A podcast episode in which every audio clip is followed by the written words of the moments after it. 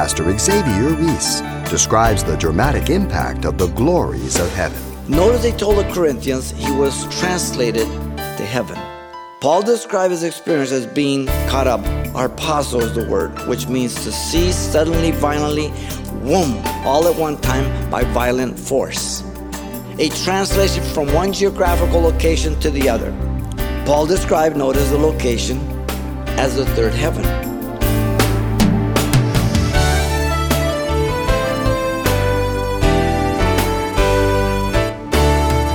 Welcome to Simple Truths, the daily half hour study of God's Word with Xavier Reese, Senior Pastor of Calvary Chapel of Pasadena, California.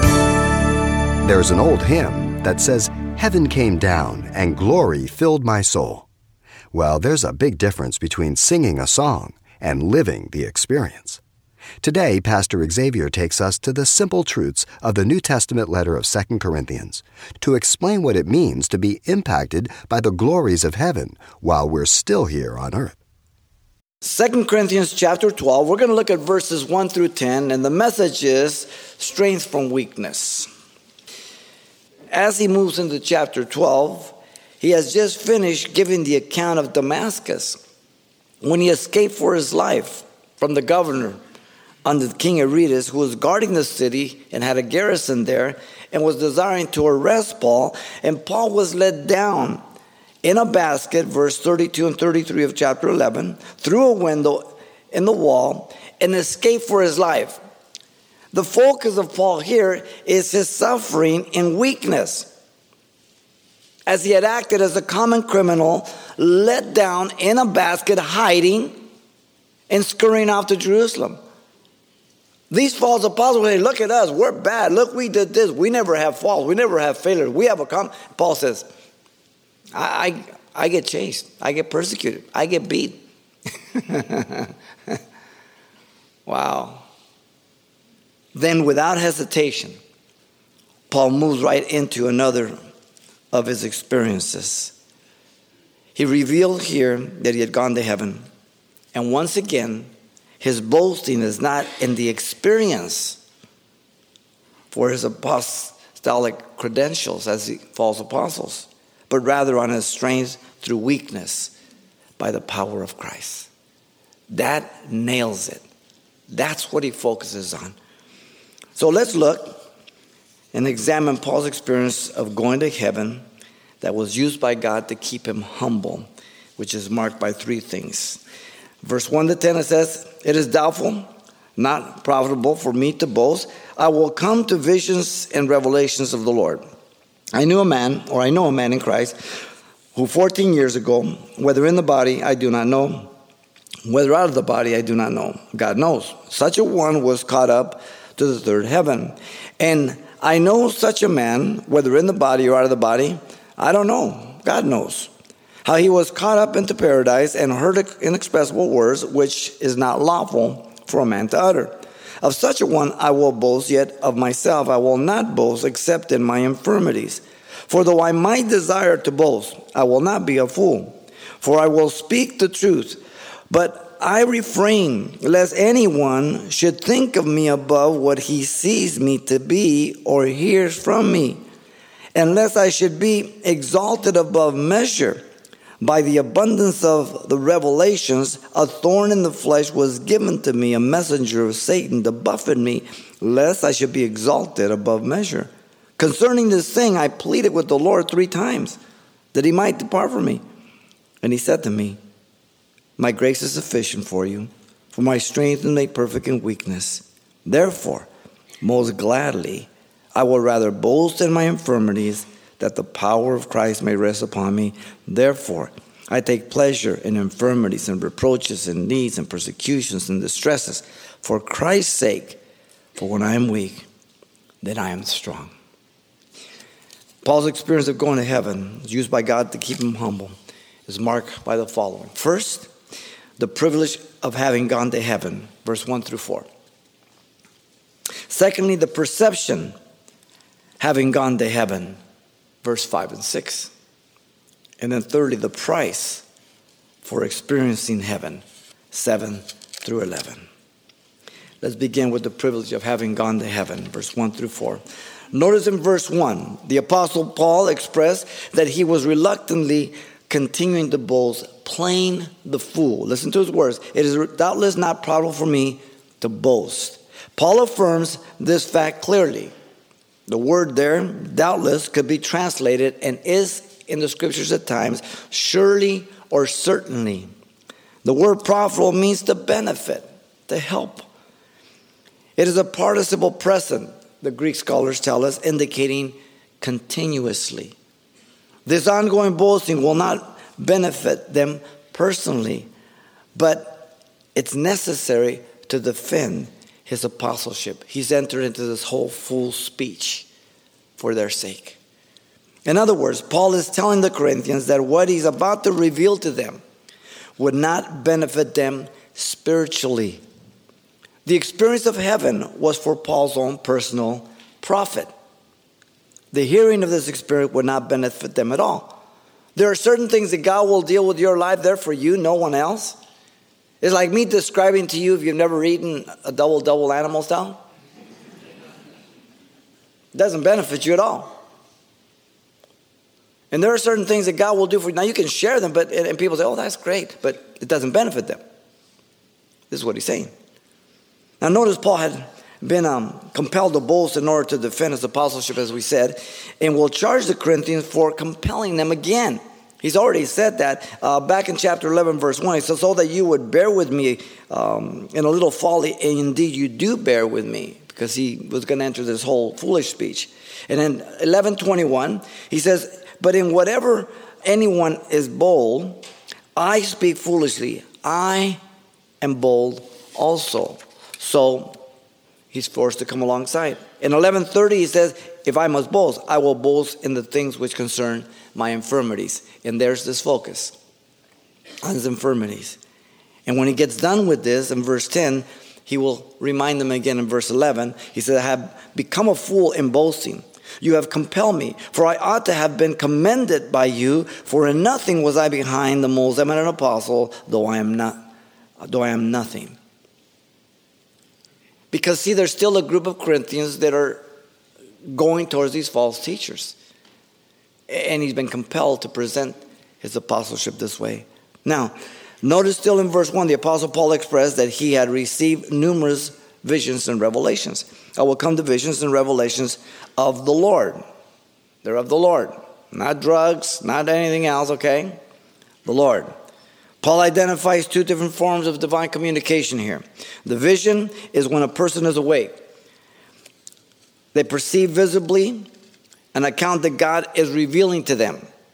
But it is not always accompanied with understanding, as you know, as you go through the scriptures. Isaiah saw a vision, the throne of God, with understanding in chapter 6, verse 1. He describes it to us.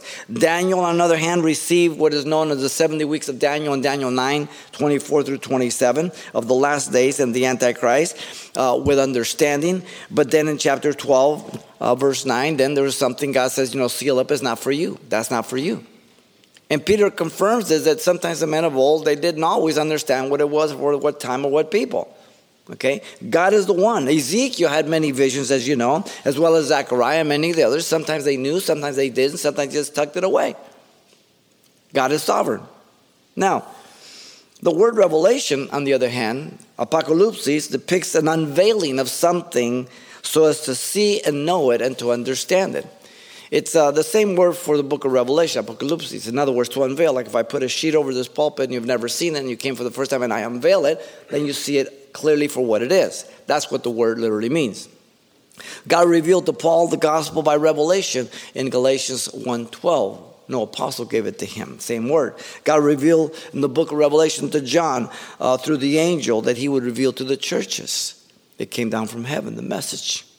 God revealed to Peter at Joppa, if you remember, um, through the vision.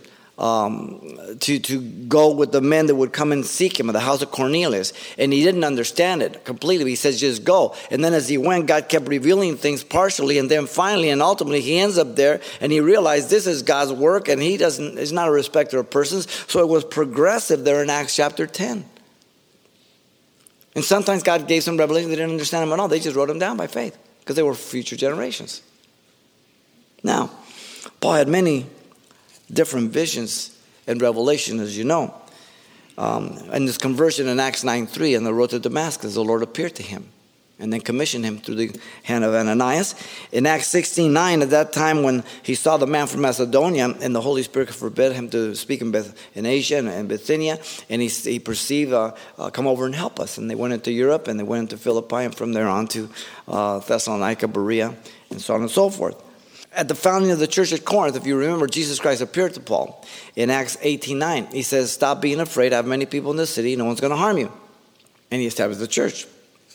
In Acts 22 17, at the time when Paul was arrested at the temple, we talked about the offering in chapter uh, 9 and uh, 8 and 9.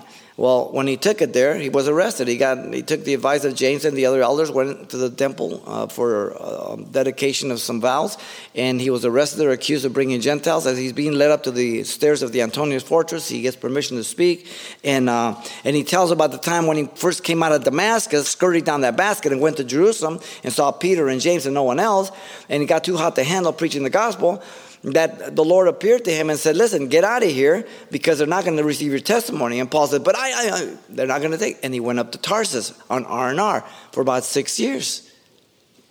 The silent years of Paul before he went to Antioch in Acts chapter 11. Okay? And then at the time when he appeared in Acts 27 23, when an angel appeared to Paul and he told him that no one was going to lose their life and he would end up getting to Rome. So there were many, many visions and revelations that the Apostle Paul had received from the Lord. Now, in verse 2 through 4, Paul expressed that he was taken into heaven now. He told the Corinthians what he knew about going to heaven. Exegesis means you only receive what's in the text. I see Jesus, you read into the text. Leave the text alone, okay? First, he tells them what that he was taken to heaven and what he knew about going to heaven. Listen to his words. I know a man in Christ who 14 years ago. He's speaking about himself here in the third person as if he were another person, yet he's the man. The man he knew is identified to be in Christ, a new creation, trusting Jesus, 2 Corinthians 5.17. The phrase in Christ is key in the epistle to Ephesians over 30 times. In Christ, in Christ, in Christ. The person born again. And then he identifies himself in verse 6 and 7 to be this man. In 6, the beginning, he says, For though I might desire to boast, and then, unless I should be exalted above measure by the abundance of revelation, he makes very clear that he's talking about himself. Now, notice he specified the personal privilege of experiencing uh, heaven here. at a period about 14 years earlier. So he gives us a timeline. The apostle reveals that this experience had been kept secret for these 14 years until he now is forced to boast. He wrote the letter to the Corinthians about 55, 56 AD. That would put this date about 41, 42 AD the time when Paul was in Tarsus, unknown to the faces of the churches of Judea that were in Christ, hearing only that the one that used to persecute the faith now preaches the faith. Acts 9:30 tells us that, and Paul gives us his commentary in Galatians 1:22 and 23. So 14 years earlier from the writing of this letter gives us that time when he went up, when they sent him on an R because he got too hot to handle. Okay? Those are the signs. Nobody knew Paul by face. Only they were hearing now he preached the gospel. Notice he told the Corinthians what he did not know about going to heaven also. Just the opposite. Whether in the body, I do not know, or whether out of the body, I do not know. God knows. Paul was not certain if he was in this physical body, the word soma, or not. Paul didn't know if he had died. He didn't know whether he was in or out of the body. Now, notice Paul told the Corinthians who did know the condition of his presence in heaven. God knows. He told the Corinthians earlier that when a believer died, he was instantly present before the Lord. He was never found naked. In 1 Corinthians 5 1 through 8. He says, they're instantly present before the Lord, they're never found naked, yet the body is put to the grave and to be resurrected at the resurrection. Okay?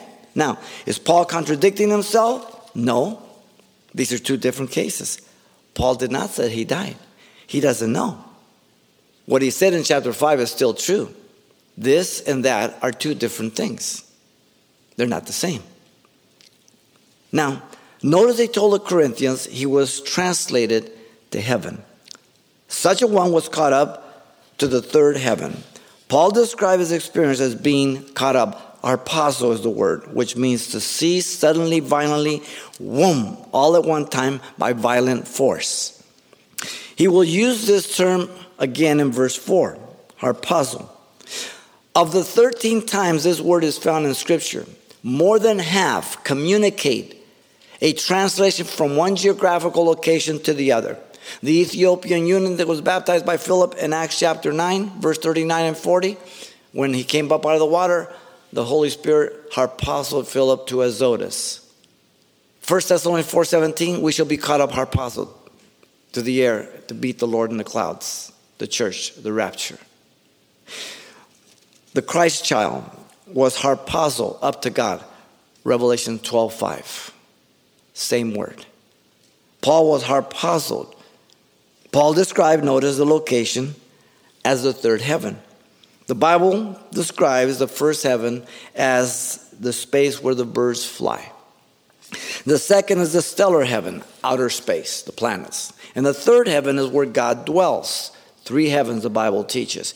Not five, not seven, not 12. Philosophers and everybody else, religious people, have different things about heaven. The Bible says three heavens. Now, notice verse 3. Paul repeats what he said in verse 2, but not exactly. This is kind of a parenthetical statement. This is a summary statement to affirm the truth about what he did not know about the physical body, soul, and spirit, giving emphasis to the truth of it in verse 3. Because Paul understood people. People add, speculate, and say, Paul said this when he didn't. He omits three things in Christ 14 years ago, and such a one was caught up to the third heaven. Because the focus is, I don't know in what nature and condition I was. Leave it alone. then in verse 4, Paul told the Corinthians what he heard how he was caught up into paradise and heard inexpressible words which is not lawful for man to utter. Of course, he's talking about himself, but he says in the third person man. He confirmed where he heard these words, first of all the word paradise. The word paradise was used by and among Persians as a grand enclosure or preserve, a hunting ground, a park, shady, well watered, in which wild animals were kept for hunting. It was enclosed by walls and furnished by, with towers for the hunters. The location was also a pleasure garden or a park for special honored individuals who were allowed to enter in to walk and to talk with the king. That's the word. The Septuagint translation, the Greek translation of the Hebrew writings, translates the word Garden of Eden with this word. It's used for that. Exactly. In fact, the word is found only two other times in the New Testament. The first one in Luke 23 43, where Jesus told the thief on the cross, Today you will be with me in paradise. The other one is when John promises the overcomer in Revelation 2 7 to eat of the tree of life that is in the midst of paradise. These are only three occurrences in the New Testament. Now, Notice he identifies the third heaven to be paradise, using them synonymously for the same location, the abode of God. Some commentators say that Paul is talking about two different locations. He is not.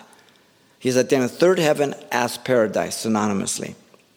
This means, and is confirmed through the New Testament, the bosom of Abraham, Hades. In Luke 16, Jesus spoke about the rich man and Lazarus. The rich man went to the place of torment. Lazarus, the poor man, went to the place of comfort, paradise, the bosom of Abraham. He told the thief on the cross, Today you will be with me in paradise. 1 Peter 3 19 through 21 says he went down, he preached the gospel to those. Ephesians 4 says he led captivity captive, scooped up all those that were in the bosom of Abraham in comfort. Colossians 2:14 says he made a public display of those angels that could not hold him, the demons. And so Jesus has transferred paradise that used to be in the place of comfort to heaven now, where God dwells. So what you have now is not a twofold compartment. You have a one compartment, which you and I typically call hell, that when a person dies immediately without the Lord, they are in hell. Okay? And if you die in the Lord, you're instantly present before the Lord.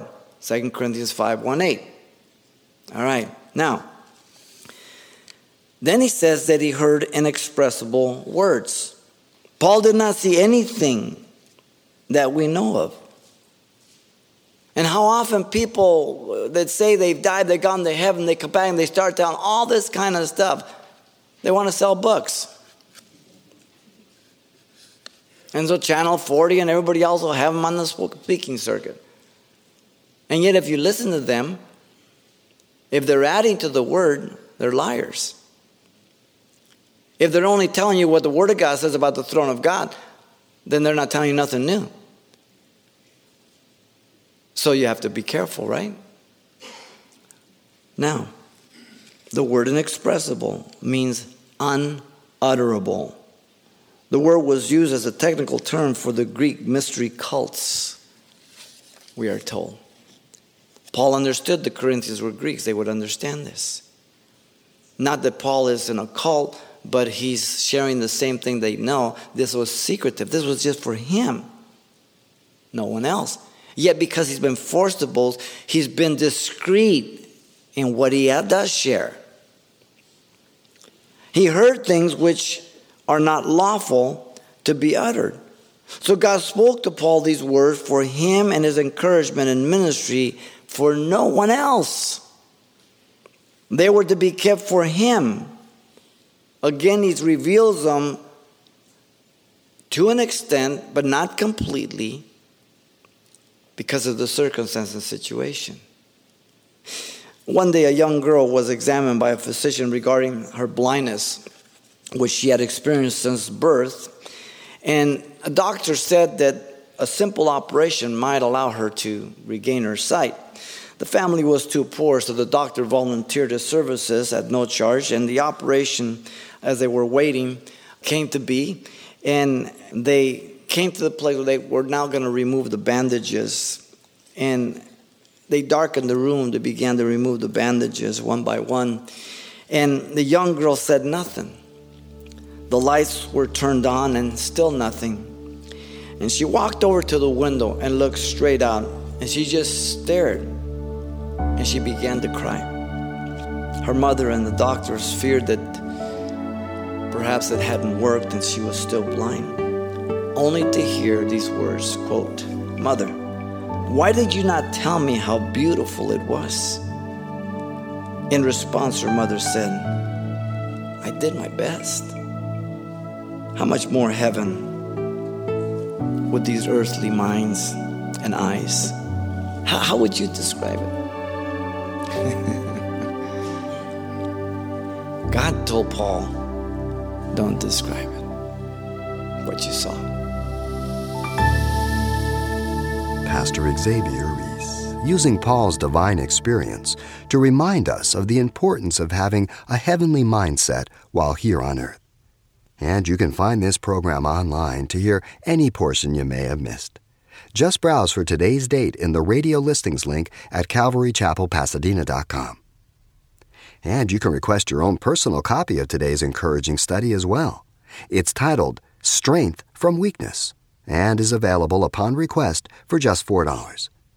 Having your own copy makes a convenient way to share the message with others you know too. The title to ask for once again is Strength from Weakness. Or simply mention today's date when you write Simple Truths, 2200 East Colorado Boulevard, Pasadena, California 91107. Or to make your request by phone, call 800 926 1485. Again, that's 800 926 1485. Or the address once again is Simple Truths, 2200 East Colorado Boulevard, Pasadena, California, 91107. And please don't forget to include the call letters of this station when you contact us.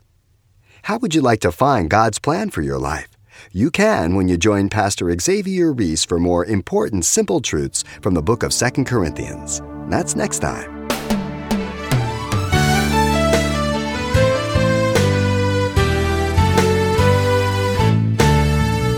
Simple Truths with Pastor Xavier Reese, a daily half hour broadcast, is a radio ministry of Calvary Chapel of Pasadena, California. www.calvarychapelpasadena.com.